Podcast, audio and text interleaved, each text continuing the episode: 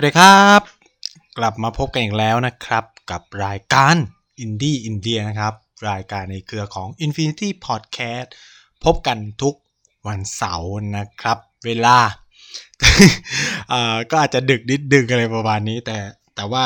ของสัปดาห์นี้เราก็จะเป็นช่วงเช้าเนื่องจากนายอัดทิ้งไว้นะครับ ปกตินายก็จะอัดวันศุกร์ตอนเย็นเนาะแต่ว่าเนื่องจาก เราเข้าสู่สัปดาห์หยุดยาวใช่ไหมล่ะ เออ เราก็ออกไปเที่ยวนะ เราก็เลยต้องอัดทิ้งไว้นะครับ เพื่อจะไปออกไปสูดอากาศบริสุทธิ์ในต่างจังหวัดก็ใครที่กำลังเดินทางไปเที่ยวที่ไหนก็ฟัง Infinity Podcast ไปด้วยก็หวังว่าจะได้รับความบันเทิง โดยเฉพาะรายการของเรา Indie India นะครับ อ่า ก็เอ่อ ก่อนอื่นเลยครับก็สำหรับสัปดาห์นี้เนี่ยก็ต้องขอขอบคุณสปอนเซอร์ที่เข้ามาสนับสนุนรายการอของ Infinity Podcast นะครับหนึ่งในนั้นก็คือ Paul p o w นะครับซึ่งเป็นฟู้ดเดลิเวอรี่เจ้าล่าสุดนะครับที่เข้ามาสนับสนุน Infinity Podcast ของเรานะเขาการันตีเลยนะครับว่าสามารถสั่งแล้วก็ได้รับของตรงเวลาแน่นอนนะครับ มีค่าจัดส่งเล็กๆ น้อยๆนะครับ และสำหรับ แฟนรายการ Infinity Podcast ทุกท่านนะคะ ถ้าใช้โค้ดคำว่า Infinity เนี่ยได้รับส่วนลดไปเลย 80 บาทเต็มๆนะครับจำนวน 5 ครั้งเลยทีเดียวนะ เอออ่าถือว่าเขาให้สิทธิพิเศษกับเรามาก ๆ นะครับ ยังไงก็ลองสั่งกันดูนะครับ สามารถโหลดแอปพลิเคชันของ p o p a l หรือจะเข้าไปดูในเว็บไซต์ของ p o p a ก็ได้นะครับ p o l p a co นะครับ ก็ลองใช้ลอง ทดสอบกันดูนะครับ มีเขาเรียกว่าสินค้ามีให้เลือกหลากมากมายหลากหลายชนิดเลยนะครับ ตั้งแต่เกรดพรีเมียมจนถึงอของที่เราสามารถเข้าถึงได้อะไรอย่างนี้ว่ากันไปนะครับ อีกผู้สนับสนุนหลักแล้วก็เป็นผู้จ่ายค่า host ให้เรานั่นก็คือเอ็มไทยนะครับ ผลิตภัณฑ์ออร์แกนิกที่ทำผลิตภัณฑ์เครื่องอุปโภคเนาะ ไม่ว่าจะเป็นยาสีฟันสบู่ครีมอาบน้ำนู่นนี่นั่นอะไรอย่างนี้มากมายนะครับเนี่ยก็ต้องขอบขอขอบคุณกันด้วยนะครับสำหรับ Infinity Podcast ก็ยังเปิดรับผู้สนับสนุนอยู่นะครับ ใครสนใจก็ลองเข้ามาติดต่อกันได้ทางช่องทางต่างๆ ที่เรามีนะครับสำหรับสัปดาห์นี้นะฮะก่อนอื่นก็มาคุยกันเล็กๆ น้อยๆนะเกี่ยวกับความเป็นไปในอินเดียนะวันนี้ก็มี ข่าวใหญ่นะในวงการ ใช้คำว่าเป็นวงการการเมืองอินเดียแล้วกันเนาะที่จะมาเล่าให้ฟังนั่นก็คือ การลาออกของประธานพรรคคองเกรสนั่นคือราหุลคานทีนะครับ คือราหุลคานทีเนี่ยก็คือเป็นลูกของราจิฟคานทีที่นายเล่าถึงไปเมื่อสัปดาห์ที่แล้วนั่นเองนะครับ ก็ถือว่าเป็นการก้าวลงตำแหน่งครั้งสำคัญนะครับของตระกูล คานทีเนรูนะฮะก็มันไม่ค่อยเกิดขึ้นมาก่อน แล้วก็ไม่ค่อยมีให้เห็นนะครับ หลังจากการลงตำแหน่งของราหุนเนี่ยสิ่งที่เกิดขึ้นเลยคือเกิดความระสำระสายเนี่ยในวงการการเมืองอินเดียในหลาย ๆ พื้นที่นะครับอย่างเช่นในรัฐกัวนะครับก็เขาเรียกว่าอะไรล่ะสมาชิกสภาท้องถิ่นของรัฐกัวาเนี่ยที่เป็นสังกัดพรรคคองเกรสลาออกกัน 10 คนเลยครับ แล้วก็ไปอยู่กับ BJP นะหรือในรัฐคานาตากาเนี่ยก็ 13 คนนะครับลาออกจากสภา นั่นส่งผลอย่างมากครับทำให้การบริหารจัดการเนี่ยที่เขาเรียกว่าอะไรกลุ่มพันธมิตรของคอนเกรสกับพรรคอื่นๆเนี่ยสั่นคลอนนะครับในการบริหารจัดการพื้นที่รัฐนั้นๆ เพราะว่ากลายเป็นว่าเสียงสนับสนุนลดลงนะครับ นี่ก็เป็นสถานการณ์ที่เราจะมาเล่าให้ฟัง เพราะว่า ช่วงนี้ไม่ค่อยมีใครถามอะไรเข้ามามากมายนะครับ แล้วก็ขอขอบคุณกำลังใจดีๆ ที่ส่งเข้ามาเรื่อยๆ ทางช่องทางเพจต่างๆของไนท์นะฮะสำหรับสัปดาห์นี้เนี่ยโอ้โหบอกเลยว่าต้องเล่าอิชูฮอตประจำวีคเลยก็ว่าได้นะตั้งจริง ๆ มันก็เป็นเรื่องของการเมืองไทยแต่มันก็เราสามารถเรียนรู้จากอินเดียได้เช่นเดียวกันนะครับในเรื่องพวกนี้เนาะ สัปดาห์นี้เนี่ยนายก็เลยอยากจะชวนทุกคนนะครับมาคุยกันเรื่องเขาเรียกว่าอะไรแบบเรียนหรือบทเรียนจากอินเดียในการจัดการความหลากหลายของผู้คนนะว่าเขาจัดการยังไงนะเขาเรียกว่าอะไรแรงจูงใจในการพูดเรื่องนี้ของไหนเนี่ยมันเกิดขึ้นหนึ่งก็คือจากกระแสการเมืองไทยไม่ว่าจะเป็น เรื่องการแต่งกายเรื่องการใช้ภาษาถิ่นว่ากันไปนะที่ที่เป็นประเด็นถกเถียงกันในรัฐสภาของไทยนะแล้วก็นายก็เอาไปเขียนในเพจนะครับสำหรับใครที่ติดตามกันก็พอจะรู้นะว่าอินฟิอินเดียเป็นประเทศวินเทจนะก็เขียนเรื่องนี้ติดกันเลย 2 week แล้วปรากฏมันป๊อปมัน popular มากมีคนแชร์กันไปแบบ โอ้โห เยอะแยะมากมายนี่ก็ต้องขอขอบคุณจริง ๆ นะครับถ้าใคร สนใจก็ลองไปอ่านแบบละเอียดละเอียดนะครับ แต่แต่ว่าถ้าใครเป็นคนชอบฟังเนี่ยก็ฟังเทปนี้ก็จะได้ครบเหมือนกัน เพราะนั้นก็จะสรุปแล้วก็เพิ่มเติมเกร็ดเล็กเกร็ดน้อยมากมายนะครับ จากเรื่องที่เขียน เพราะนายไม่สามารถเขียนได้ทั้งหมดหรอกลงไปในนั้นนะครับ ก็เอามาคุยกันนะครับ แล้วมันมีการถกเถียงเยอะแยะมากมายบานปลายใหญ่โตครับจนนายก็ขี้เกียจแล้วครับขี้เกียจเถียงนะครับ ก็ก็ปล่อยไปเลยนะครับ ใครจะคอมเมนต์อะไรก็คอมเมนต์กันไปนะฮะก็เต็มที่นะครับ ของพวกนี้เป็นการ debatable แล้วก็ controversial มันเป็นอะไรที่ถกเถียงได้นะครับภาษาอังกฤษในแย่นะครับ บอกไว้ก่อนนะครับ จะสะกดผิดสะกดถูกแล้วแต่แล้วแล้วแต่ในนะครับ มันเป็นมันเป็นความแก้ไขอะไรไม่ได้แล้วต้องบอกอย่างนี้คือพยายามนะครับ ก็พยายามนะแต่ก็ใช้บ้างคือบางบางศัพท์มันก็ต้องทับศัพท์จริงๆนะครับ คือคือมันมีปัญหาเยอะมากพอสมควรโดยเฉพาะอ่า การแปลอังกฤษแบบอินเดียเนี่ยมาเป็นไทยนายบอกเลยว่ามันเจอปัญหาเยอะมากนะครับนายไม่รู้จะต้องสื่อสารคำคำเนี้ยให้กับคนไทยยังไงให้มันเข้าใจง่ายๆนะครับแล้วเดี๋ยวเราก็จะมาคุยกันนะสำหรับสัปดาห์นี้ก็จะประมาณเรื่องพวกนี้นะครับเริ่มกันเลยนะครับก็คือนายจะเริ่มจากประเด็นที่มันเป็นประเด็นก่อนนะนั่นก็คือเรื่องการแต่งกายของสอสอในรัฐสภา คือมันมีเหมือนที่เรารู้กันนะว่ามันมีการวิพากษ์วิจารณ์กันว่าเกิดการแต่งกายไม่เหมาะสมไม่ให้เกียรติสภานู่นนี่นั่นทำไมถึงใส่ชุดพื้นเมืองนู่นนี่นั่นไม่ได้นะครับนายจะไม่คอมเมนต์การเมืองไทยบอกไว้ก่อนนะครับ แต่ว่าจะเล่าเรื่องเกี่ยวกับอินเดีย แล้วก็ให้ท่านผู้ฟังเนี่ยลองเอาไปคิดเอาไปทบทวนเอาเองว่าเฮ้ยเราจะเรียนรู้อะไรจากจาก เรื่องราวของอินเดียได้บ้างอะไรประมาณนี้ครับคำถามที่ผุดขึ้นมาตอนที่นายเห็นข่าวนี้ก็แล้วนายก็ต้องทำทำข้อมูลหนักมาก แล้วก็ถามเพื่อนหลาย ๆ คนนี่ก็คือว่าเฮ้ยอินเดียมันมีปัญหาเรื่องการแต่งกายพวกนี้หรือเปล่าวะในการเข้าประชุมสภาเนี่ยมันมีเขาเรียกว่ากฎเกณฑ์บังคับไหมว่าต้องแต่งกายแบบไหนนู่นนี่นั่นอะไรเงี้ยแล้วก็เออ เอาเข้าจริงเนี่ยสอสอเนี่ยต้องมียูนิฟอร์มหรือเปล่า ก็คือมีเครื่องแบบหรือเปล่าในการเข้ารัฐสภาใช่ไหมพอพอมันเกิดคำถามเหล่านี้เนี่ยครับเอ่อนายก็เลยไปลองดูนะฮะสิ่งที่มันเกิดขึ้นก็คือว่าเมื่อเร็วๆนี้เองเนี่ยครับอ่าอินเดียก็เกิดปัญหาแบบนี้เหมือนกัน ก็คือมันมีการวิพากษ์กันวิพากษ์วิจารณ์กัน เรื่องการแต่งกาย น่าสนใจเหมือนกันก็คือ คนที่โดนเนี่ยก็คืออ๋อโทษนิดนึงครับ ก็คือ เป็นผู้หญิงนะฮะเออ ก็คืออย่างที่นายเล่าไปแล้วว่าผู้หญิงเนี่ยมีปัญหาอยู่แล้วในในสังคมอินเดียด้วยการกดขี่กดทับหลาย ๆ เรื่องหลาย ๆ อย่างเนี่ยครับความพีคก็คือสสหญิงท่านนี้ของอินเดียเนี่ยเป็นสสฝ่ายค้านนะครับ มาจากรัฐเบงกอลตะวันตก อืม แล้วก็ถ้าท่านเนี่ยเอาจริงๆไม่ไม่ได้อายุเยอะเลยนะเพิ่งจะอายุ 29 ปีนะครับเป็นสสแล้วคือโหดโหดมาก คือคนนี้คือเก่งมากนะครับ เป็นสสของเบงกอลตะวันตก ที่ชื่อว่าคุณนุสลัตจาฮานนะครับคือคุณนุสลัตจาฮานหรือคุณจาฮานเนี่ยเธอเนี่ยครับอ่าในวันที่ต้องสาบานตน เข้ารับตำแหน่งสภา เป็นสมาชิกสภาผู้แทนราษฎรเธอแต่งชุดซาหลี เข้าไปในที่ประชุมสภา คือคือคือผมเนี่ยยังไม่แน่ใจนะว่าเอาเข้าจริงแล้วอะวันนั้นมันต้องแต่งชุดแบบไหนformal ขนาดไหน เพราะว่ามันจะเอ่อเขาเรียกว่าในอินเดียเนี่ยมันไม่ได้มีชุดเป็นทางการเหมือนกับไทยนะครับ คือเราจะเห็นวันที่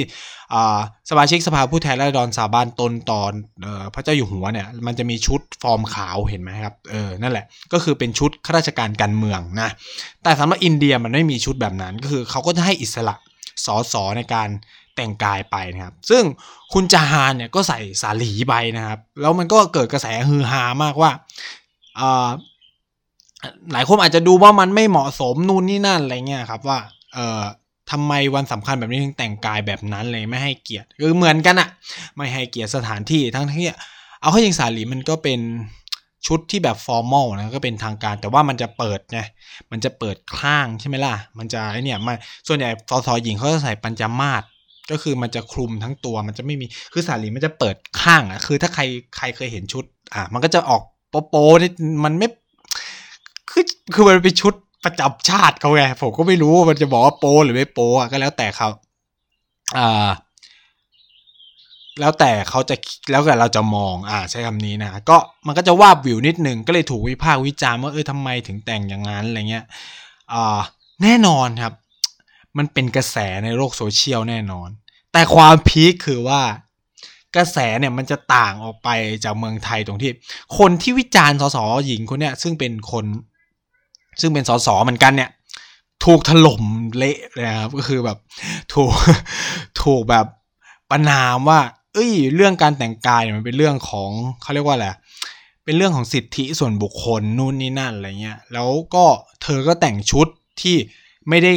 เขาเรียกว่าอะไรไม่ได้ขัดต่อกฎระเบียบของรัฐสภา เพราะว่าการใส่สาลีก็สามารถกระทำได้ไม่ได้เป็นเป็นสิ่งที่ผิด เพราะซุดมาสวราชเนี่ยซึ่งเป็นอดีตรัฐมนตรีกระทรวงการต่างประเทศเนี่ยก็นิยมใส่สาลีไปทุกที่เลยครับ เออแล้วก็คือไปไม่ว่าจะไปต่างประเทศหรืออะไรเขาก็ใส่ชุดอย่างนี้ไป แล้วคำถามก็คือว่าแล้วการที่การสาบานตนเนี่ยมันไม่ได้มีพิธีมันไม่ได้มียูนิฟอร์มเนี่ย เราก็ควรจะใส่ชุดอะไรก็ได้ใช่ไหมอะไรเงี้ยแล้วเธอก็ไม่ได้ใส่อะไรที่มันผิดกาลเทศะ เพราะว่าชุดส่าหรีเนี่ยก็ใส่เป็น formal ได้เหมือนกัน คือถ้าใครคือถ้าใครเคยติดต่อราชการอินเดียหรือเคยไปร่วมงานต่างๆ ก็จะเห็นนะครับว่าผู้หญิงอินเดียเขาจะใส่ชุดส่าหรีเป็นปกติมาก ไม่ว่าจะเป็น wedding งานแต่งงานใช่ไหมงานพิธีการพิธีเกินอะไรเงี้ยก็ใส่สาลีกันเป็นปกติมากๆเลยนะครับเออมันก็เลยจะ ไม่ได้ผิดอะไร โอ้โหสสท่านนั้นก็โดนถล่มไปนะความพีคอีกก็คือว่า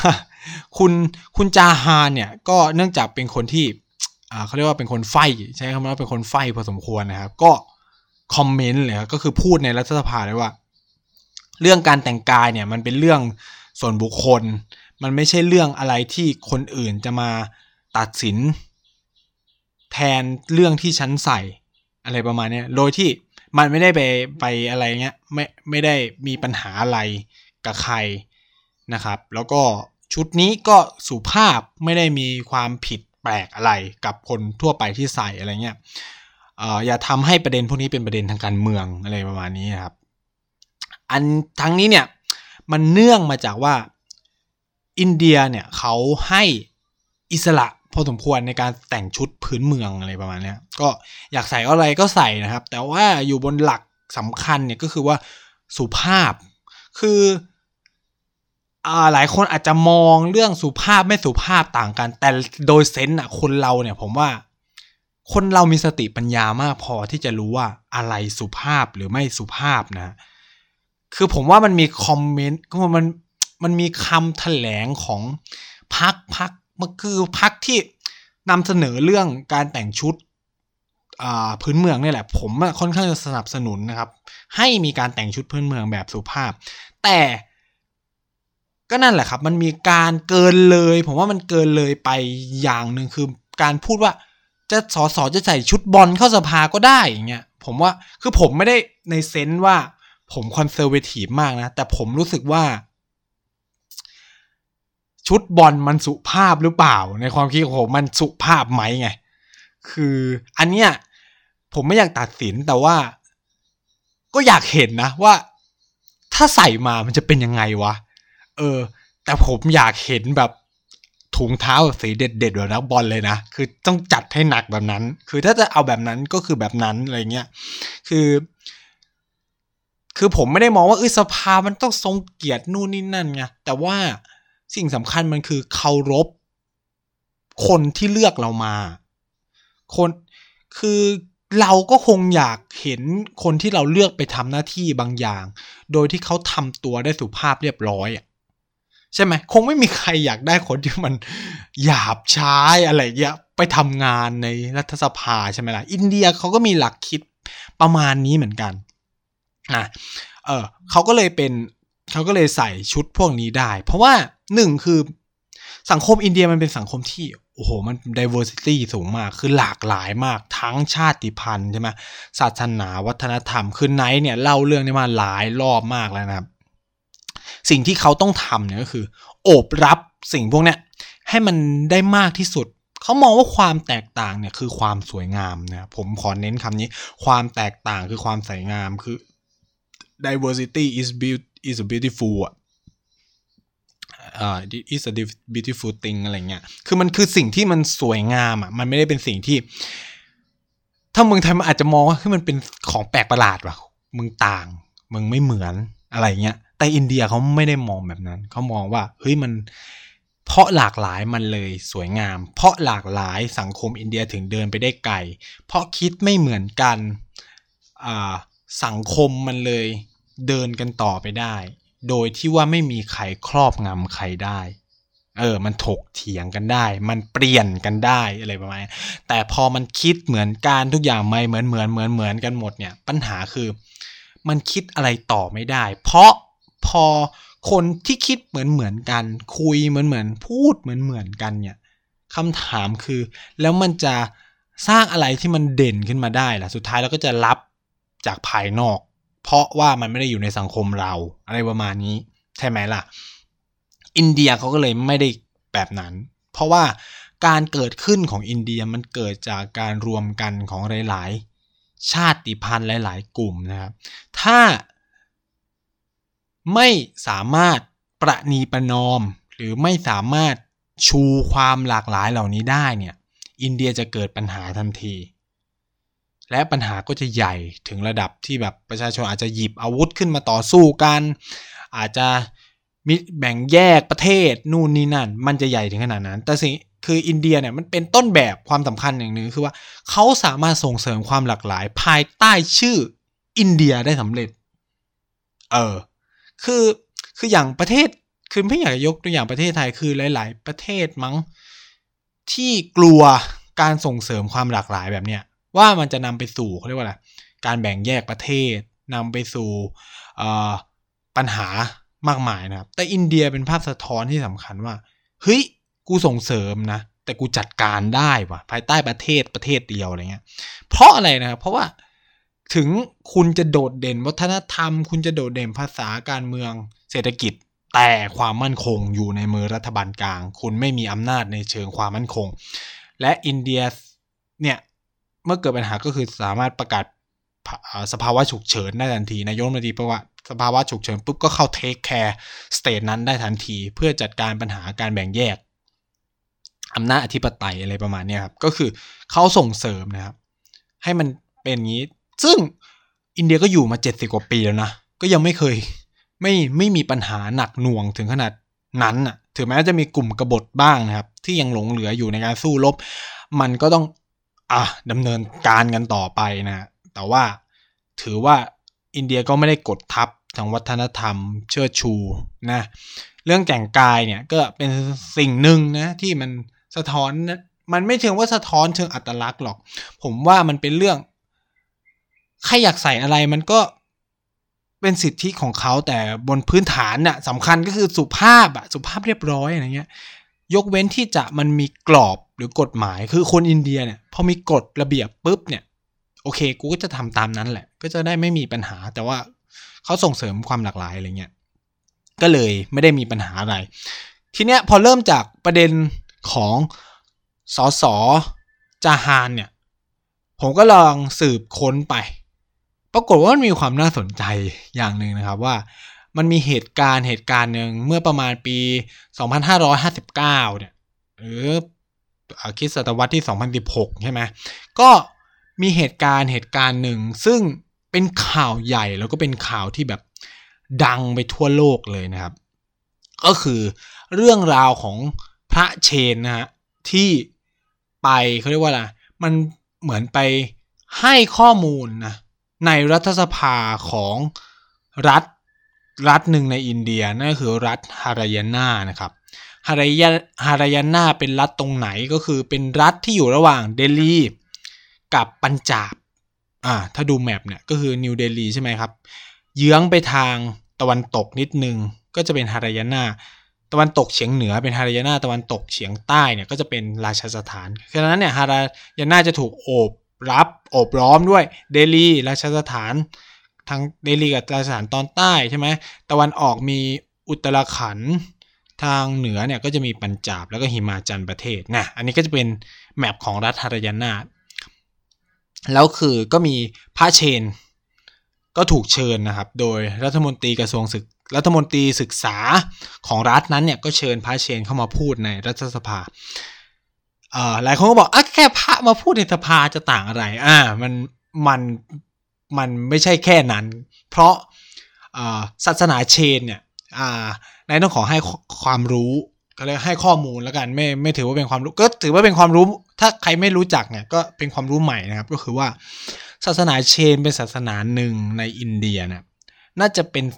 ศาสนาเดียวที่ยังเหลือในอินเดียด้วยมั้งเอ่อไม่น่าจะแพร่หลายไปทั่วโลกขนาดนั้นอะศาสนาเชนเนี่ยเกิดร่วมยุคกับศาสนาพุทธ ใช้คำว่าเกิดร่วมยุคนะร่วมยุคคือ ทันกันแล้วกัน พระพุทธเจ้าทันกันมีอยู่ของศาสนาเชน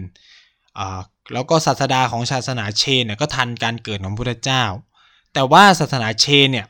จะเกิดก่อนนะครับ เกิดก่อนศาสนาพุทธ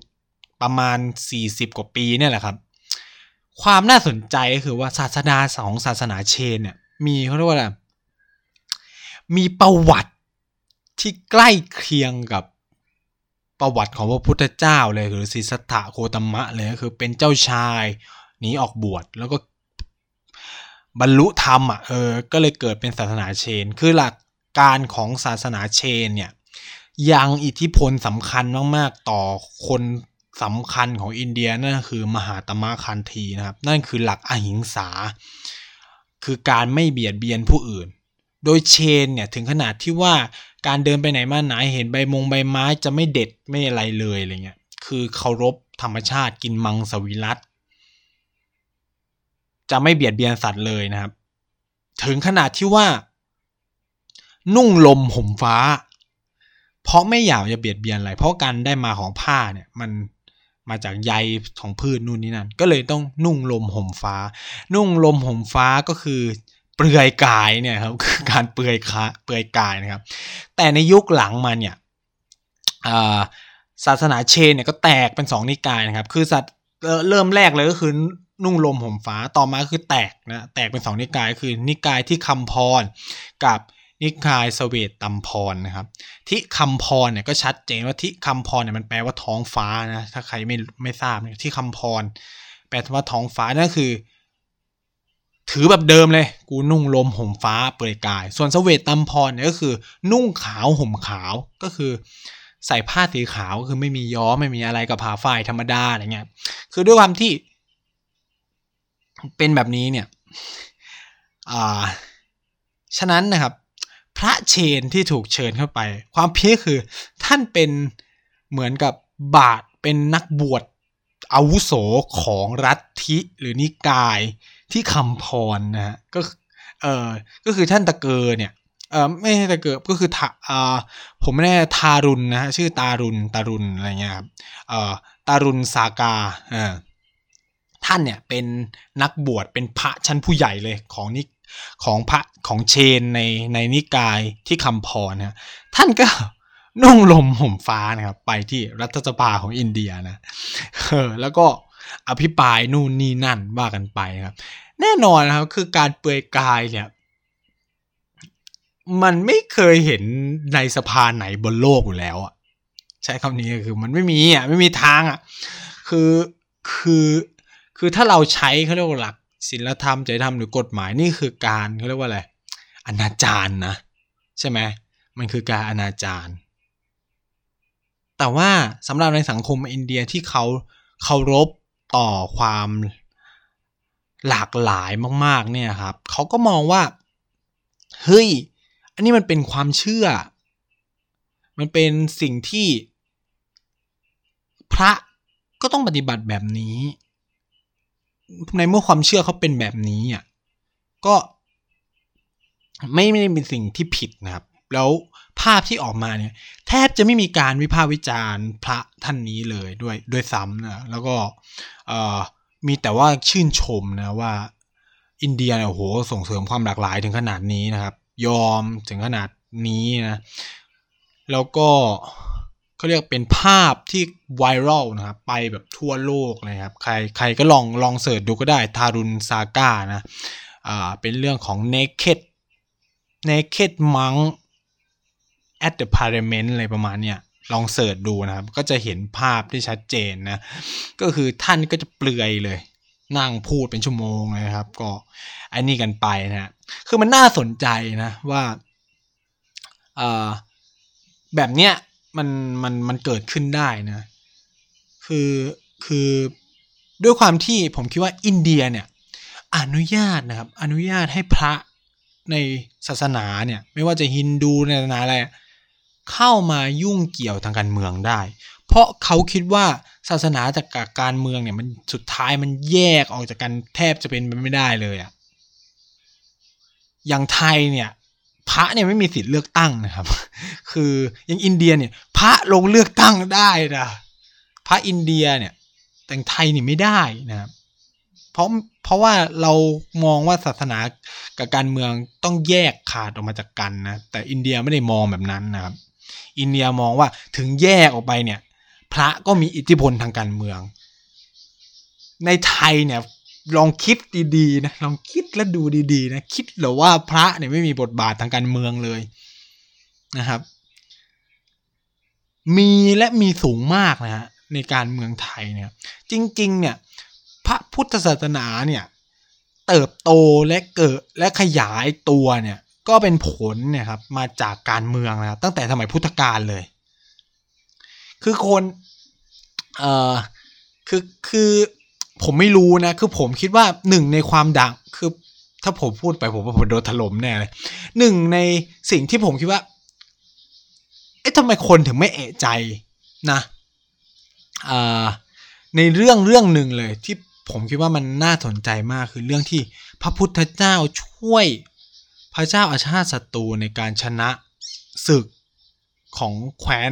ลิชูวีอะทำไมไม่มีใครคิด ว่าเนี่ยมันคือการข้าวกายทางการเมืองของพระเจ้านะ คือถ้าใครไปอ่านพุทธประวัติดีๆนะครับ ก็จะคงจะทราบว่าพระพุทธเจ้าเนี่ย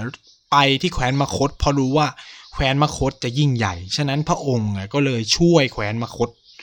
ตลอดนะครับ สมัยก่อนเนี่ย อินเดียเนี่ยในยุคสิบหกสิบหกชนบทเนี่ย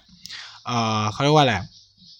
มันประกอบด้วยรัฐที่หลากหลายมาก และมีรูปแบบการปกครองหลากหลายมากนะครับมคตกับโกศลเนี่ยถือเป็นรัฐแรก ๆ ที่ใช้ระบบการปกครองแบบราชาธิปไตยเนี่ยก็คือพระราชาองค์เดียวปกครอง แต่ที่อื่นๆเนี่ยเขาใช้ระบบ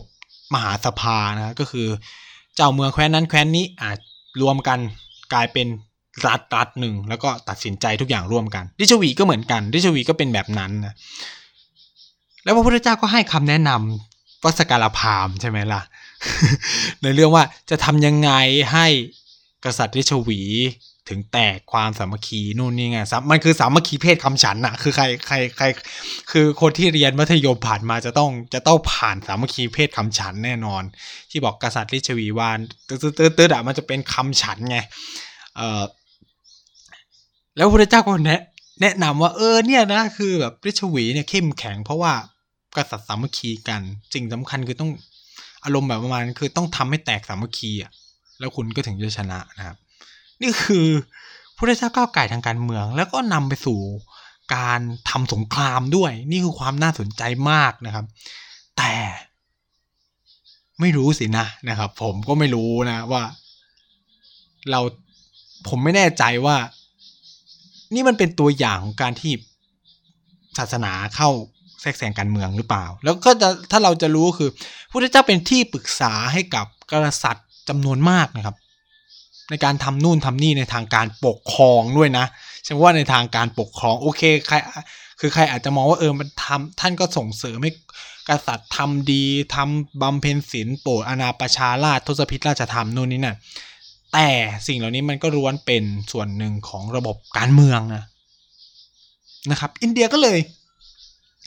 ฉะนั้นเนี่ยประเพณีปฏิบัติของอินเดียก็ทำแบบนั้นมาตลอดนะก็เลยไม่ได้แยกพระออกจากการเมืองสำหรับในไทยเนี่ยครับถ้าเราย้อนไปในประวัติศาสตร์ตั้งแต่สมัยอยุธยาเราก็จะได้เห็นว่าพระเนี่ยยุ่งเกี่ยวการเมืองเยอะมากนะในขนาดในขนาดถึงกับนำการก่อเออเขาเรียกว่าอะไร โค่นล้มอำนาจราชวงศ์หรืออะไรเงี้ยเยอะแยะมากมาย เป็นบทบาทของพระ ทั้งนั้นนะปัจจุบันเนี่ยเราก็จะเริ่มเห็นว่าพระ ก็เข้าสู่ระบบการเมืองผ่านการแนะนำว่าเออสอสอคนนั้นดีอย่างนั้นดีอย่างนี้นะเราก็จะได้เห็นนะแต่ประเทศไทยยังไม่โอบรับเข้ามานะครับ ลองคิดสภาพว่า ถ้าให้พระประเทศในรัฐสภาโห บ้านเราคงด่ากันยับ ผมคิดภาพออกเลยว่า โอ้โห แน่นอนอะ คนต้องด่ายับเยินเละเทะแน่นอนนะครับ ว่านู่นนี่นั่นนะแต่อินเดียนี่ปกติมากนะเพราะว่าเขาเป็นสังคมที่ยอมรับในความหลากหลายนะครับคำว่า respect เนี่ย มันไม่ได้หมายความว่า respect แค่ฝั่งตัวเองนะครับ แต่มันหมายถึงว่า respect ฝั่งตรงข้าม ที่มีความคิด อุดมการทางการเมืองหรือคิดเห็นต่างไปจากเราเลยด้วยนะ คือมันต้อง ต้องต้องขนาดนั้นนะคือเราต้อง ต้องต้องใจกว้างอะ่ะ คืออย่างที่ The Pop Lover รณรงค์เนี่ย คนไทยใจกว้างเนี่ย ผมว่ามันต้องทำให้ได้จริงอะ่ะ ถ้า เรายังทำไม่ได้แบบนั้นก็ไม่เกิดอะไร คือผมจะมีโจ๊กตลกตลกที่คิดในใจตลอดนะครับว่า เวลามันผมเห็นคนด่ากันแบบตลิมลิเบอรัลอะไรนู่นนี่นั่นอะไรเงี้ย เอาข้อจริงเนี่ย ประเทศไทยมันมีแบบนั้นจริง ๆ เหรอวะ คือคิดแบบนะคือคือพอพอไปอยู่อินเดียเนี่ยมันจะเห็นชัดไง ฝ่ายซ้ายฝ่ายขวา มีอุดมการทางการเมืองชัดเจน แต่ว่าอยู่กันได้นะ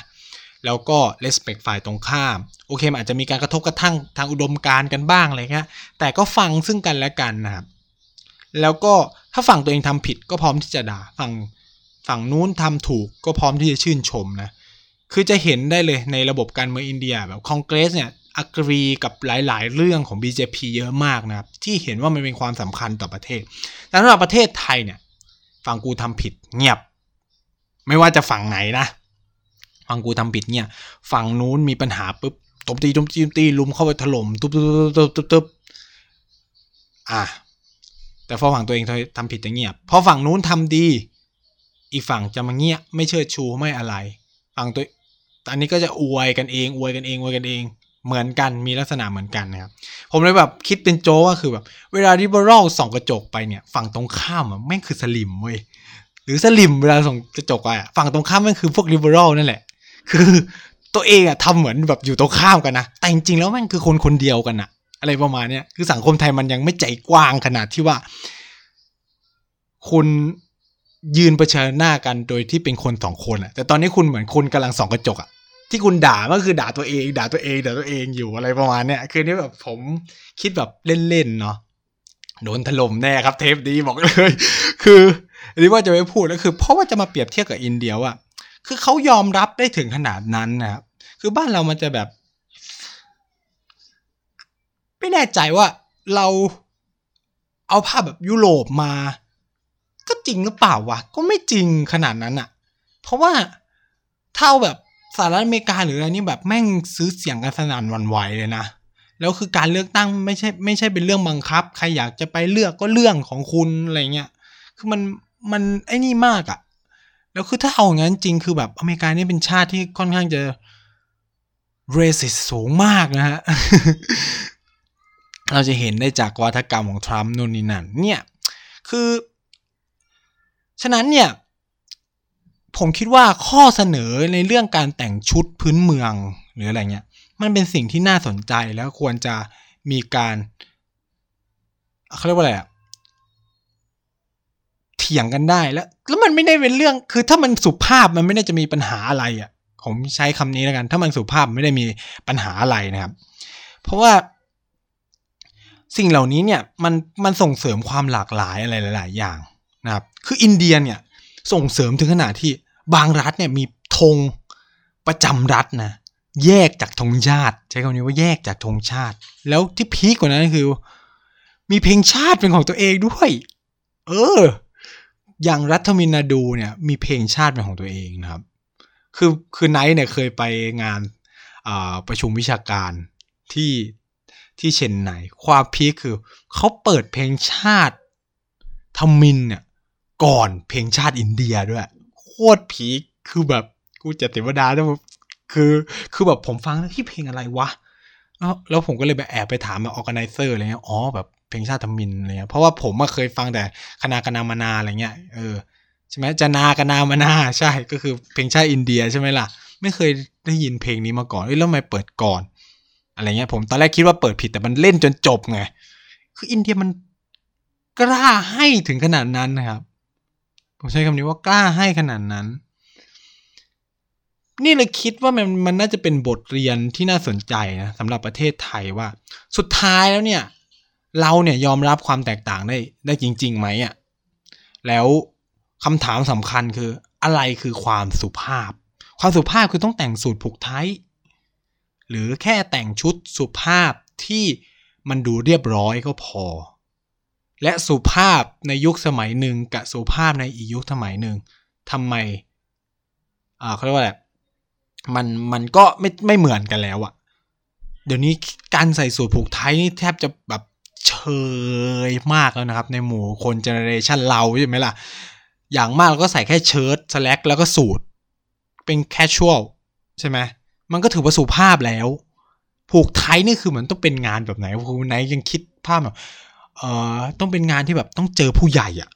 กูถึงจะผูกไทยอะ แต่บางที่นี่คือแบบเปิดมากนะครับ ปัญหาหนึ่งเนี่ยที่ติดใจมาก คือเรื่องพวกนี้มันสำคัญถึงขนาดที่ ต้องใช้เวลาของสภาเนี่ยมาเถียงกันแบบเอาเป็นเอาตายเลยไหมอะคือคือคือส่วนตัวนี่ชอบมากแนวทางที่แบบเออก็ไปตั้งคณะกรรมการแล้วก็จัดการเรื่องพวกนี้ไปสิ เอาเวลาในสภาเนี่ย จัดการปัญหาของชาวบ้านประชาชนดีกว่าไหมอะไรเงี้ยเนาะของพวกนี้ก็มันเป็นเรื่องของพวกคุณน่ะจะเป็นเรื่องพวกคุณห้าร้อยกว่าคนน่ะ ที่ต้องจัดการกันเองเข้าใจปะแต่ว่าคุณดันเอาเวลาตรงนั้นอะมาใช้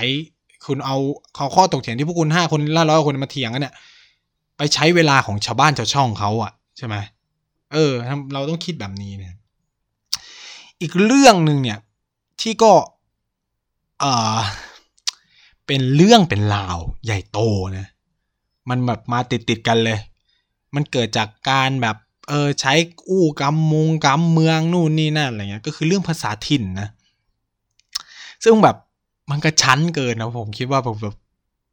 อ่าเป็นอะไรที่น่าสนใจกับการใช้ภาษาถิ่นในรัฐสภา อันนี้ผมจะมาเล่าเป็นเคสอินเดียเหมือนเดิมนะ แต่ว่าลองตัดสินใจกันเอาเองนะ คือ คือ เท่าที่ดูกระแสเนี่ยมันก็มีทั้งคนเห็นด้วย คนไม่เห็นด้วย เฉยเฉยอะไรเงี้ยน่าจะเป็นประเภทที่ว่า เออถ้าสภาตกลงกันว่าใช้ได้ก็จบ ใช่ไหมเพราะมันถือเป็นเรื่องที่ อย่างที่บอกอะ่ะ คือมันเป็นเรื่องของผู้คุณคือ แต่ว่ามันต้องมีแนวทางอะไรให้คนทั้งประเทศอะ่ะ ต้องรู้ด้วยไง เออนะครับ อะเราจะมาฟังบทเรียน ของอินเดียเกี่ยวกับเรื่องภาษาถิ่นในรัฐสภากันดูนะ แต่ว่าในบอกก่อนว่ามันจะมีความต่างในหลาย ๆ เรื่องมากกับประเทศไทยนะครับ อ่า ซึ่งเดี๋ยวจะมาแจกแจงในในส่วนท้ายนะ ต้องเล่าก่อนอย่างนี้ว่ารัฐธรรมนูญอินเดียนะครับ ออกมาในปี 1950 ใช่ไหมอย่างที่เล่าไปก็คือคนล่าง ที่เป็นหัวประธานล่างเนี่ยก็คือ ดรบาบาซาเฮบอัมเบตกรานะครับ ซึ่ง ผมเขาเรียกว่าเคารพประศรัทธามาก ใช้ว่าเคารพประศรัทธามากนะครับ คือรัฐธรรมนูญฉบับนี้เนี่ยกำหนดไว้ว่าให้ฮินดีเนี่ยเป็นภาษาราชการ official language อ่าฮินดีเป็น official language คืออินเดียเนี่ยไม่มีการกำหนดว่าภาษาไหนเป็น national language นะครับ ก็คือไม่มีภาษาประจำชาติ มีแค่ภาษาราชการ แต่เนื่องจากตอนนั้นเนี่ยมันเพิ่งได้รับเอกราชจากอังกฤษใหม่ ๆ ภาษาฮินดีก็ยังไม่แพร่หลายนะครับฉะนั้นเนี่ยโดยอนุโลมเนี่ยก็คือมีบทเฉพาะการเขียนไว้ว่า ให้ใช้ภาษาอังกฤษต่อไปได้อีก 15 ปี เป็นภาษาราชการร่วมกับฮินดีไปด้วย คือ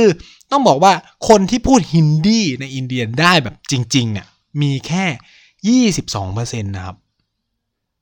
แต่ถ้าบอกว่า เป็นภาษากลุ่มหรือตระกูลเดียวกันกับฮินดีเนี่ยไม่ว่าจะเป็นมาราทีใช่ไหมไม่ว่าจะเป็นอ่าราราชสถานาผมไม่แน่จะจำชื่อภาษาไม่ได้กลุ่มภาคเหนือเออใช้คำนี้กลุ่มตอนเหนือทั้งหมดอะมันจะเป็นภาษาตระกูลเดียวกัน ซึ่ง คำใกล้เคียงกัน การเขียนเทวนาคีเหมือนกัน แล้วก็การพูดการวางไดเขาเรียกว่าการวางรูปประโยคกันคือเหมือนกันอะฟังก็รู้เรื่องใช้คำนี้อ่ามาราทีเออมาราทีเนี่ยมันก็จะแบบเป็นกลุ่มภาษาตระกูลเดียวกันซึ่งพูดกันรู้เรื่องก็คือรวมๆแล้วเนี่ยกลุ่มภาษาตระกูลฮินดีก็ประมาณสี่สิบสี่สี่สิบห้าเปอร์เซ็นก็คือแค่ครึ่งประเทศนะครับ ยังไม่ถึงครึ่งใช้คำนี้ยังไม่ถึงครึ่งประเทศ โดยที่คนอื่นเนี่ยก็ใช้ภาษาอื่นกว่าก็กว่าเยอะแยะอะไรเงี้ย ก็แต่แน่นอนคือภาษาอังกฤษเนี่ยเป็นอะไรที่ ส่วนใหญ่ก็คือห้าสิบกว่าเปอร์เซ็นต์รู้เรื่องแล้วเพราะว่าคุณอยู่กับอังกฤษมานานเนี่ย คุณก็ใช้อังกฤษก็บังคับให้ภาษาอังกฤษเป็นภาษาราชการใช่ไหมล่ะ แต่มันก็มีหลายคนโดยเฉพาะพวกทางเหนือเนี่ยมันไม่รู้อังกฤษใช่ไหมก็จะใช้ฮินดีอะไรเงี้ย แต่มันเกิดปัญหาก็คืออย่างที่บอกว่าปัญหาสำคัญคือฮินดีมันรู้ไม่เยอะอะ ฮินดีมันไม่ได้แพร่หลายสำคัญคือรัฐบาลส่งเสริมฮินดีไม่สำเร็จ คือในรัฐธรรมนูญอะกำหนดไว้ว่ารัฐบาลมีหน้าที่ต้องส่งเสริมให้ภาษาฮินดีเนี่ยเป็นที่รับรู้แพร่หลายภายใน 15 ปีเนี่ยแล้วปัญหาคือการเรียนภาษาเนี่ยมันไม่ใช่เรื่องง่ายขนาดนั้นนะครับ คิดสภาพว่าเรียน 15 ปีเนี่ยแต่ว่าถ้าตะกลุ่มตระกูลภาษามันคนละกลุ่มกันเนี่ย มันไม่ใช่เรื่องง่ายนะครับ ที่จะส่งเสริมเนี่ย ฉะนั้นเนี่ย ผู้แทนในปี 1950เอ่อ65 เนี่ยเออก่อนจะถึง 65 ที่แบบรัฐธรรมนูญจะจะหมดว่าสุดท้ายคุณต้องเป็นฮินดีเป็นภาษาราชการเนี่ย พวกสสเนี่ยก็เริ่มลุกฮือนะครับ แล้วก็ขอให้รัฐบาลต่ออายุภาษาอังกฤษเป็นภาษาราชการสืบไป นี่เลยเป็นเหตุผลว่าทำไมเนี่ยทุกวันนี้นะครับ อินเดียถึงมี official language หรือภาษาราชการ 2 ภาษานะครับ นั่นก็คือฮินดีแล้วก็อังกฤษ คือคำว่าภาษาราชการเนี่ยคือภาษาที่ใช้ติดต่อกับราชการ ฉะนั้นเนี่ยข้าราชการของอินเดียอย่างน้อยแล้วนะครับ อย่างน้อยแล้วต้องได้ทั้งหมด 2 ภาษาแล้วคือฮินดีและอังกฤษ คุณต้องพูด 2 ภาษานี้ได้แล้ว นะ อืมถ้ารัฐไหนใช้ฮินดีก็เรียนแค่อังกฤษ ใช่ไหมแต่ในโรงเรียนของอินเดียเนี่ยมันเรียนเป็นภาษาอังกฤษและภาษาฮินดี เอ้ยเป็นภาษาอังกฤษอยู่แล้วอะไรเงี้ย ความพีคอีกเหมือนกัน อันนี้คือในส่วนของราชการนะ แต่ประชาชนเนี่ยก็คือสักอันหนึ่งก็พอ ก็คือรู้อังกฤษก็พอแล้วหรือรู้ฮินดีก็พอนะครับ ทีนี้เนี่ยประเด็นหนึ่งที่มันมีการถกเถียงกันขึ้นมามากเลยนะครับ ในช่วงประมาณปลายทศวรรษ 1950 เนี่ยก็คือหลังจากรัฐธรรมนูญประกาศใช้ไม่ได้สิบกว่าปีเนี่ยก็คือว่า แล้วคนที่มันไม่รู้ฮินดีและอังกฤษเลยล่ะ แต่แค่ต้องการติดต่อราชการในพื้นที่อะจะทำยังไง เออ คือ ทีนี้เนี่ย ภาษาถิ่นเนี่ยมันก็เลยถูกหยิบยกขึ้นมาเป็นประเด็นนะครับ โดย ความต่างเนี่ยมันต่างกันมากในเรื่องการเขาเรียกว่าทำให้ประเด็นภาษาถิ่นเป็นเรื่องเป็นราวขึ้นมา คืออย่างไทยเนี่ย ผมยังไม่แน่ใจนะ แต่จากฟังดีเบตเรียกว่าจากการเห็นการถกเถียงกันในเพจเนี่ย คือ เรามองว่าภาษาถิ่นเป็นเรื่องการแสดงอัตลักษณ์ การใช้ภาษาถิ่นในรัฐสภาเนี่ยมันสะท้อนให้เห็นถึงอัตลักษณ์บางยงบางอย่างอะไรว่ากันไป แต่สำหรับในอินเดียเนี่ยมันต่างออกไปนะครับ มันอย่างรัฐที่เป็นหัวหอกสำคัญเนี่ยในการบอกว่าคุณต้องเพิ่มภาษาถิ่นเข้าไปด้วยเป็นตัวเสริมเนี่ยก็คือรัฐทมินนาดู เพราะ คนทมิน รู้แค่ภาษาทมิน และบางคนก็ไม่รู้อังกฤษ และทุกคนไม่รู้ฮินดีในยุคนั้นไม่รู้เลย เพราะภาษาทมินเป็นกลุ่มภาษาตระกูลดาวิเดียนนะครับ คือมันต่างจากกลุ่มภาษาฮินดีที่มันเป็นอินโดอารยัน คือกลุ่มภาษามันคนละตระกูลกันเลย และคนทมินเนี่ยเขาถือว่า เขาเป็นบรรพบุรุษของคนอินเดียทั้งหมด เพราะคนดาวิเดียนอยู่มาก่อน ภาษาทมินเก่าแก่ที่สุด ในบรรดาภาษาทั้งหมดทำไมกูต้องไปเรียนฮินดีซึ่มันเกิดทีหลังถูกไหมและมันเป็นพวกที่มาไล่พวกกูจนมาอยู่ทางใต้ด้วย เออ มันก็เลยเป็นอิชชูว่าถ้า มึงไม่ให้ตรูใช้ภาษาทมิน ตรูก็จะประกาศเอกราช แล้วก็จะไม่อยู่กับมึงก็จะสร้างปัญหานู่นนี่นั่น สุดท้ายเนี่ยรัฐสภาอินเดียก็ถกเถียงกันไปถกเถียงกันมา ก็ยอมรับได้และออกเป็นพระราชบัญญัติประกอบรัฐธรรมนูญ ยอมรับภาษาถิ่น 22 ภาษา เป็นภาษาราชการประจำถิ่นนั้นๆนะผมใช้ว่าประจำถิ่นนั้นๆ อันนี้เขียนอยู่ใน X schedule to the constitution of India นะครับ อันนี้ลองไปเสิร์ชดูนะ ก็คือรอมรับทั้งหมดแค่ 22 ภาษานะครับ อินเดียมีเป็นร้อยภาษาเป็นพันภาษานะครับ แต่ยอมรับแค่ 22 ภาษาที่เห็นแล้วว่าประชากรแต่ละรัฐใช้เยอะมาก ฉะนั้นเนี่ย ซึ่งภาษาเหล่านี้ก็เลยสามารถใช้ติดต่อราชการได้ แต่นะครับนายขอย้ำว่าแต่ใช้ติดต่อราชการได้เฉพาะรัฐ ที่ภาษาถิ่นนั้นๆ อยู่เท่านั้นนะและ และก็อนุญาตให้ใช้ภาษาถิ่น 22 ภาษาเนี่ยในรัฐสภาได้ และรัฐบาลเนี่ยก็จะจัดหาร่ามมาแปลให้ เออ เพราะว่าแต่ก่อนเนี้ยมันก็จะเป็นปัญหาอย่างนึงคือ พอพูดอังกฤษในรัฐสภาเนี่ย พวกฟักได้ฮินดีไม่รู้เรื่องนะ คือคือก่อนหน้าเนี้ย อินเดียก็มีล่ามแปลอยู่แล้วนะครับ ใช้คำนี้ก็คือว่ามีล่ามแปลฮินดีเป็นอังกฤษอังกฤษเป็นฮินดีอะไรอย่างนี้มีอยู่แล้ว แต่นี่พอเกิดเพิ่มมา 22 ภาษาเนี่ยก็ต้องมีล่ามเฉพาะ 22 ภาษา แต่ในความหมายนี้คือไม่ได้บอกว่าภาษาถิ่นเนี่ย มีสถานะเทียบเท่า official language นะ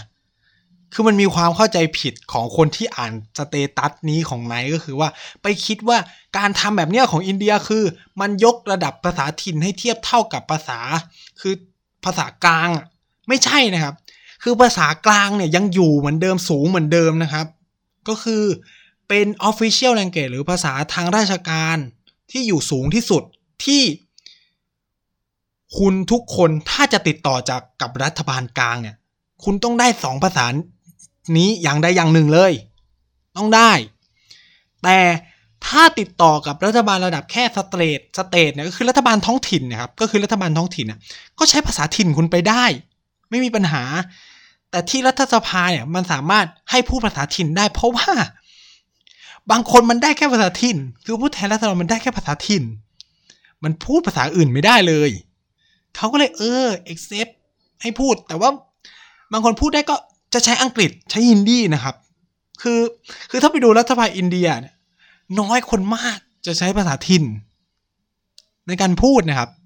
ก็คือภาษาถิ่นเนี่ยมันจะไปถูกใช้ในถิ่นหรือในระดับ state เท่านั้นนะเช่นในการประชุมประชุมสภารัฐทมิฬนาฑูก็จะใช้ภาษาทมิฬว่าไป ในรัฐเกรละก็มาลายาลัม West Bengal ก็เบงกาลีอะไรเงี้ยว่ากันไปนะ คือสถานะของภาษากลางเนี่ยก็ยังสูงเหมือนเดิม คือคุณต้องรู้ใช้คำว่าคุณต้องรู้นะ คุณต้องรู้ไว้ คือผมจะบอกว่าถามว่าสอสอของรัฐอื่นๆเนี่ยมันไม่รู้ภาษาอังกฤษหรือภาษานี้เลยเหรอ รู้นะครับ เพราะยังไงเขาต้องติดต่อราชการคือหนังสือราชการหรืออะไรเงี้ย มันเป็นภาษาฮินดีหรือภาษาอังกฤษเท่านั้นไง แต่การจะพูดภาษาถิ่นหรืออะไรเงี้ย คือเขาก็มีล่ามรองรับให้ เพราะว่าบางทีอาจจะอยากสื่อสารกับคนท้องถิ่นไง คือหลักเกณฑ์หลักๆของเขาเลย มันอยู่ที่ว่าคนท้องถิ่นมันได้แค่ภาษาถิ่น อ่า อันนี้ขอย้ำคำนี้นะครับ ฉะนั้นเนี่ยลักษณะของการใช้ภาษาของอินเดียเนี่ย มันเลยเป็นลักษณะที่ว่า2บวกจุดจุดจุด ที่เป็น 22 ภาษา ขั้นต่ำเนี่ย คนที่จะเป็นราชการเนี่ย ต้องได้ละสองบวกหนึ่งเนี่ย จะตามมาทีหลังหรือมีอยู่แล้ว คือ คือถ้าเป็นเด็กรุ่นใหม่เลยนะสองสองภาษาเป็นขั้นต่ำแต่ถ้าเป็นเด็กอยากทมินนะ จะได้อังกฤษและทมินจะไม่ได้ฮินดี เพราะไม่เรียนฮินดี เพราะถือว่ารู้อังกฤษก็พอแล้วไง คือรู้อย่างใดอย่างหนึ่งพอนะครับในการสอบราชการก็เหมือนกัน รู้อย่างใดอย่างหนึ่งก็โอเค แต่สุดท้ายเนี่ยก็จะถูกเทนฮินดีเหมือนเดิมแล้วก็ภาษาถิ่นที่ตัวเองจะต้องไปทำงานอ่าอันนี้มันจะเป็นความยุ่งยากของระบบของการทำงานในระบบของรัฐนะครับ คือ คือหลายคนมันอาจจะมองแค่ว่าเออแบบใช้ภาษาถิ่นและสภาไม่น่ามีปัญหา แต่สำหรับอินเดียเนี่ย เขาไม่ได้อยู่ดีมาใช้ภาษาถิ่นในรัฐสภานะครับ มันมาจากการทำงานของระบบราชการ ที่มัน accept ภาษาถิ่น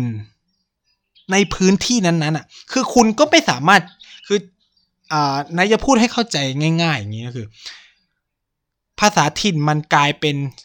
shadow language เฉยๆนะ คือออฟมันไม่ได้ขึ้นเป็น official นะ คือคุณไม่สามารถใช้ภาษาทมิฬเนี่ย ในรัฐ West Bengal ตะวันตกได้ พอคุณไปเวสเบงกอลตะวันตกคุณก็ต้องใช้ฮินดีหรืออังกฤษ ถ้าคุณพูดเบงกาลีไม่ได้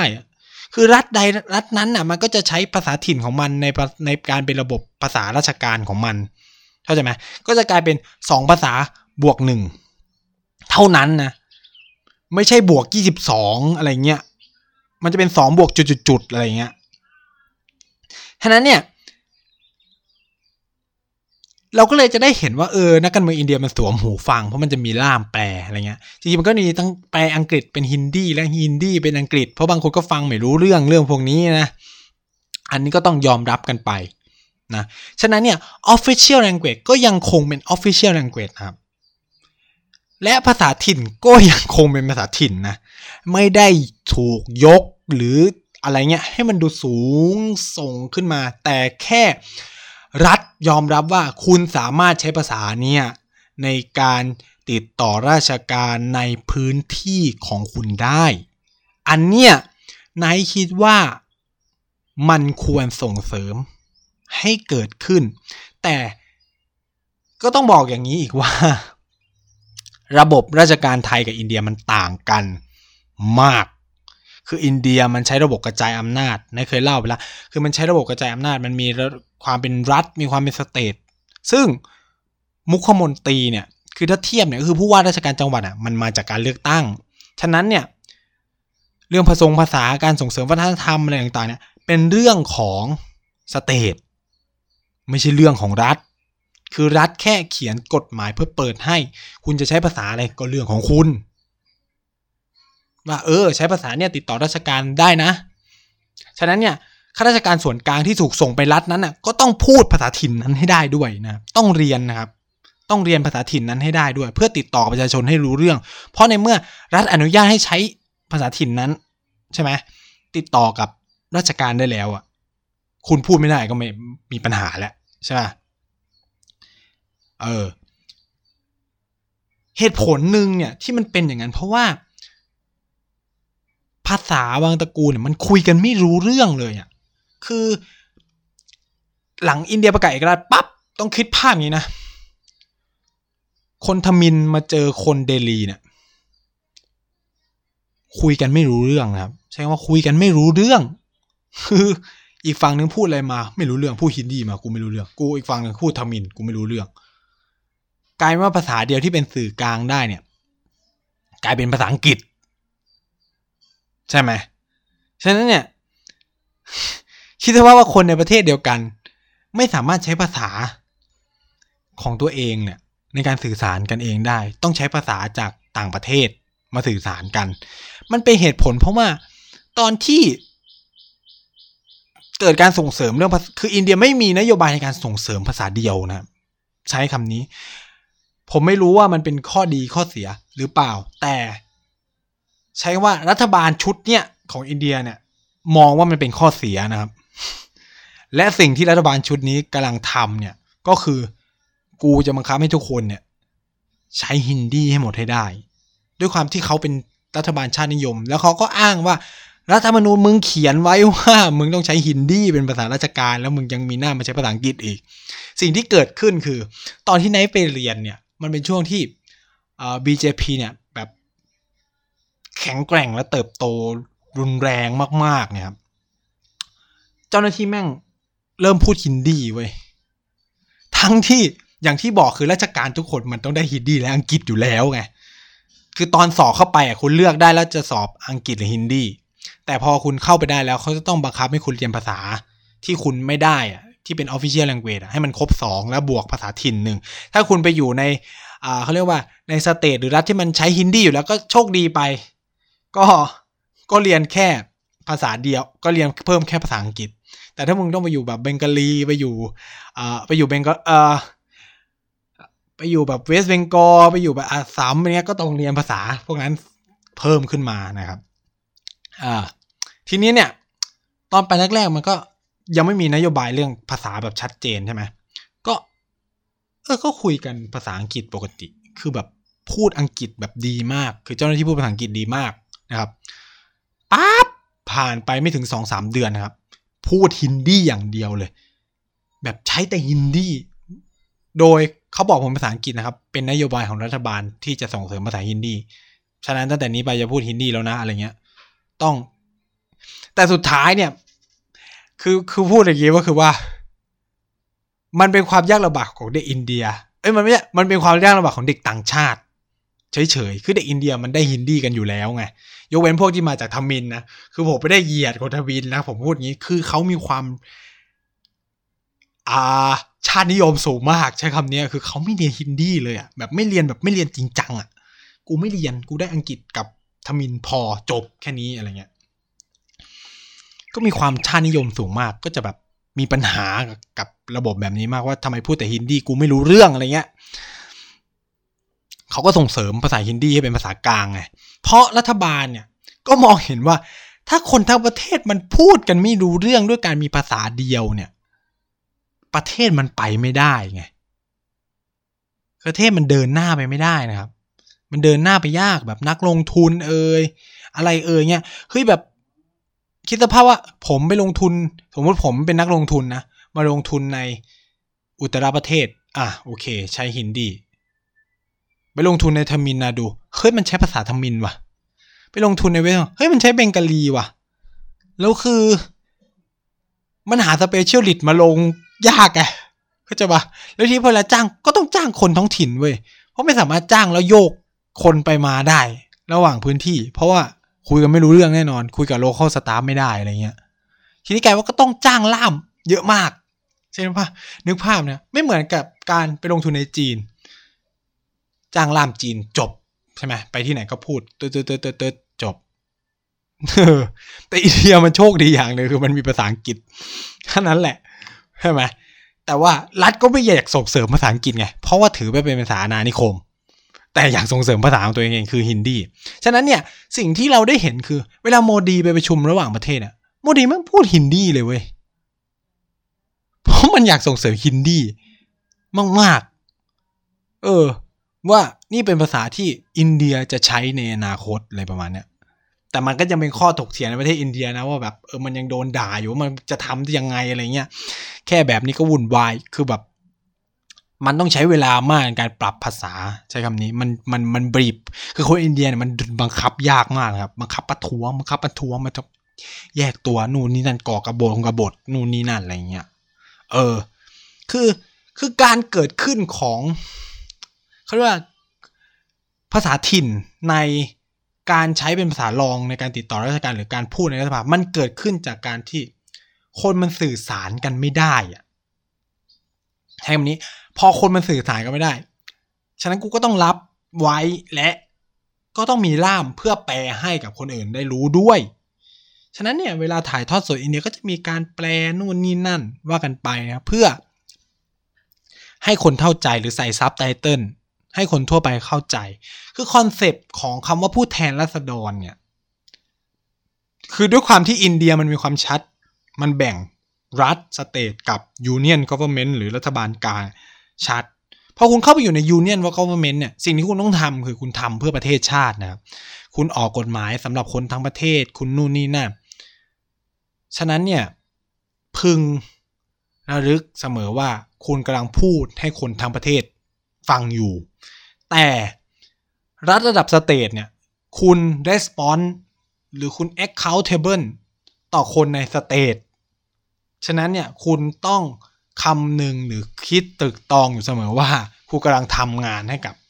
รัฐหรือท้องถิ่นนั้นๆอยู่ อันนี้มันเป็นความต่างที่เห็นได้ชัดนะท่านั้นเนี่ยก็เป็นคำถามของนายต่อไปว่า แล้วสอสอประเทศไทยเนี่ย ที่เข้ามาทำงานในรัฐสภา accountable ต่อคนในท้องถิ่นนั้นๆ หรือ accountable ต่อคนไทยทั้งประเทศ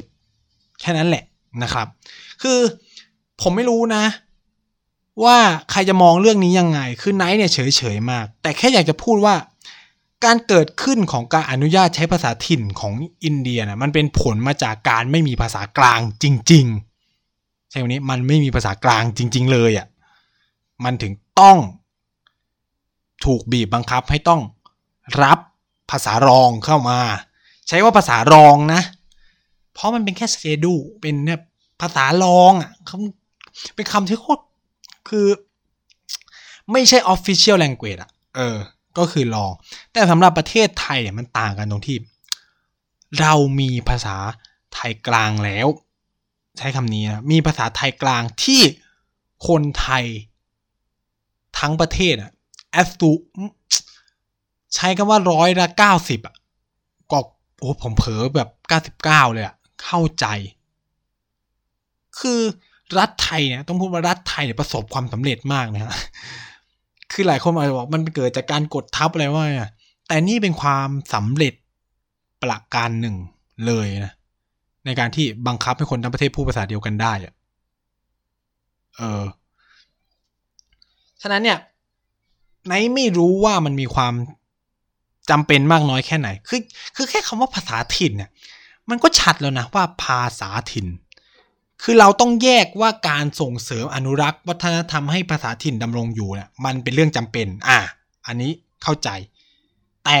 การเอาภาษาถิ่นเนี่ยมาใช้เพื่อสื่อสารกับคนทั้งประเทศ เออ อันเนี้ย มันต้องคิดอีกเยอะเยอะเยอะเลย คิดอีกเยอะในใช้คำว่าต้องคิดอีกเยอะ คือ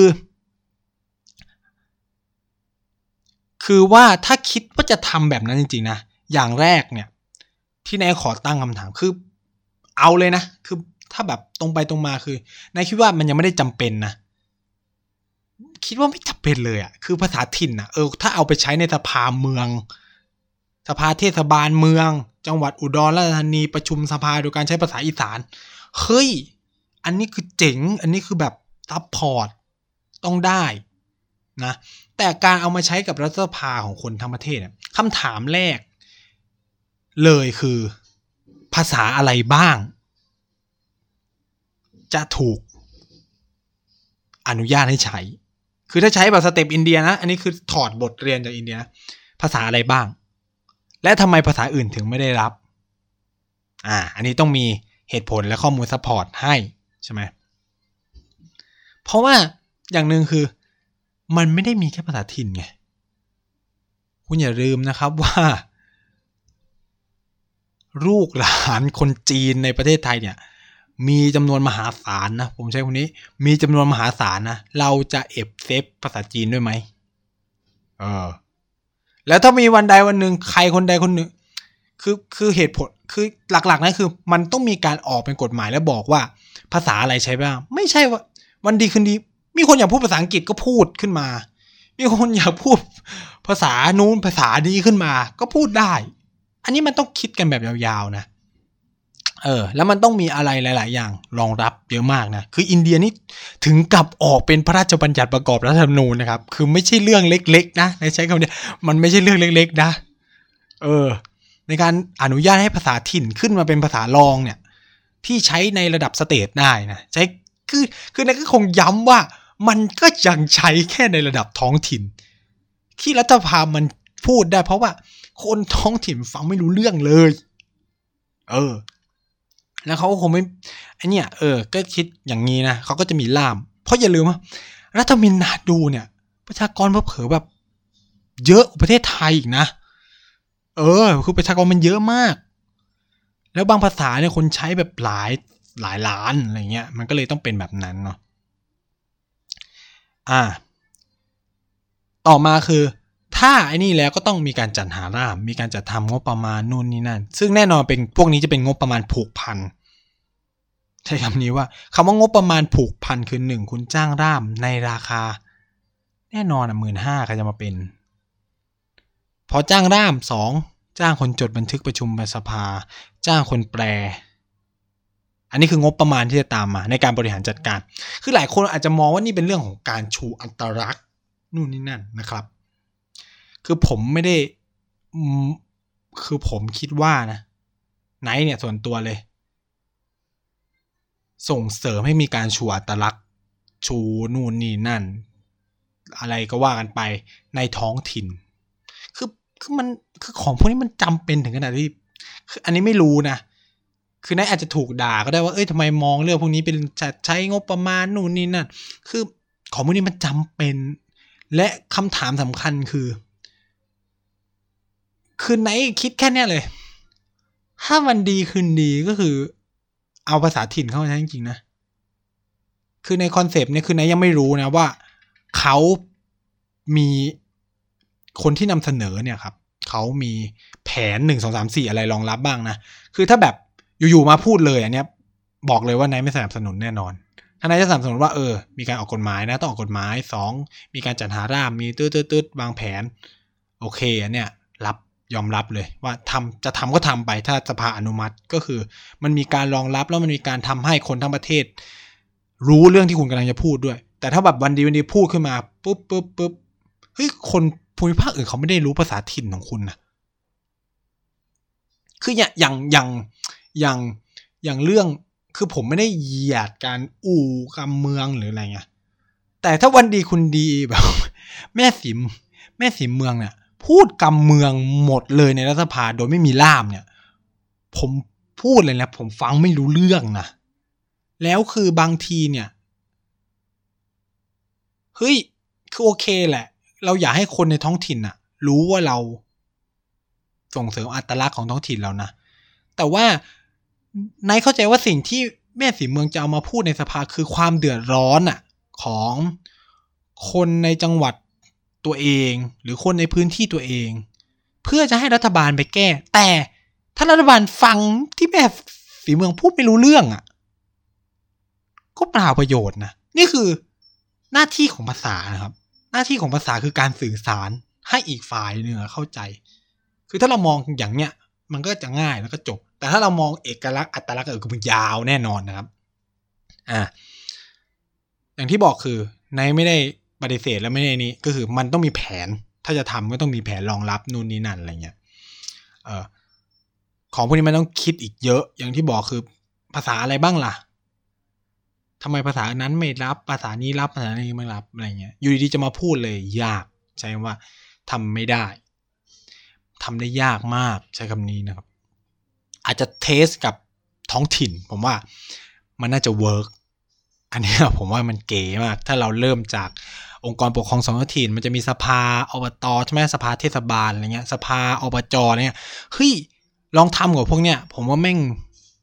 เจ๋งอะแล้วมันจะแบบค่อยๆ ปรับปรับปรับกันไป แล้วเนี่ยมันจะส่งเสริมความเป็นเอกลักษณ์อัตลักษณ์ของท้องถิ่นนั้นๆ อย่างแท้จริงได้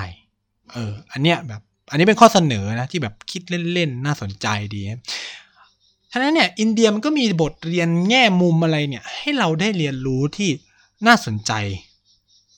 หลาย ๆ ด้านนะ เอาเข้าจริงแล้วเนี่ยเเราลองหันมามองให้มันดี ปรับใช้บ้างนู่นนี่นั่น แต่ผมเนี่ยเกลียดมากเลยสอสอคนที่พูดว่า ถ้าอยากทำแบบนั้นก็ไปอยู่อินเดียซะ คือของพวกนี้มันเป็นอะไรที่ถกเถียงได้นะไหนมองว่ามันถกเถียงได้ คือ มีคนเสนอคุณก็ดีเบตสิ ใช่ไหมอย่างที่นายทำคือนายยกข้อเสียมาพูดเนาะว่ามันจะเกิดงี้งี้งี้งี้อะคนที่สนับสนุนก็ยกข้อดีมาสู้ อะสังคมเรามันควรเป็นแบบนี้ ไม่ใช่แบบเออเอก็ไล่ไปนู่นไปนี่อะไรเงี้ยโดยที่แบบ ตัวเองไม่ได้เอาข้อมูลมาโต้ตอบกับเขาอะไรประมาณเนี้ยเออ คือในคือใน ตามอ่านหลายคนมากที่พูดเรื่องนี้เออหลาย ๆ คนแบบพูดให้ดีว่ามันจะเสียอย่างนู้นอย่างนี้อะไรเงี้ย มันจะดีอย่างนู้นอย่างนี้ คือมันมันดีมากนะครับ คือคือการที่เราดีเบตกันเนี่ยหนึ่งคืออย่างน้อยเราได้รู้ว่าอีกฝ่ายหนึ่งคิดอะไรไนเป็นคนหนึ่งที่สนับสนุนให้ทุกคนกล้าเลือกข้าง แล้วก็เขาเรียกว่าอะไรเลือกข้างอย่างสร้างสรรค์อะ เออ แบบไม่ใช่แบบเลือกข้างแบบหลับหูหลับตาที่คนไทยทำแบบที่เราเป็นกันอยู่เงี้ย คืออะไรผิดก็ว่าไปตามผิดอะไรเงี้ย ไม่ใช่ แล้วก็เนี่ยเลือกข้างเป็นประเด็นประเด็นใบไม่ใช่เลือกข้างตามแบบ อ๋อพอฉันเป็น liberal นะฉันก็ต้องคิดแบบนี้แบบนี้แบบนี้แบบนี้แบบนี้แบบนี้ตลอดอะไรเงี้ย เรื่องบางเรื่องมันก็ไม่จำเป็นต้อง liberal เสมอไปหมด คนเรามัน เป็นได้ทั้ง liberal เป็นได้ทั้ง conservative เป็นได้ทั้ง marxist ในตัวคนหนึ่งคนมันสามารถเป็นได้ทุกอย่าง เราสามารถในเรื่องนี้เราอาจจะเป็นคนที่อ่าเสรีนิยมมากเลย ในเรื่องนี้เราก็แบบเฮ้ยกูอนุรักษ์นิยมว่ะ เออ ฉะนั้นเนี่ย คนไทยใจกว้างครับ เอ่อต้องใจกว้างกันให้ได้ แล้วก็เรื่องพวกนี้เนี่ย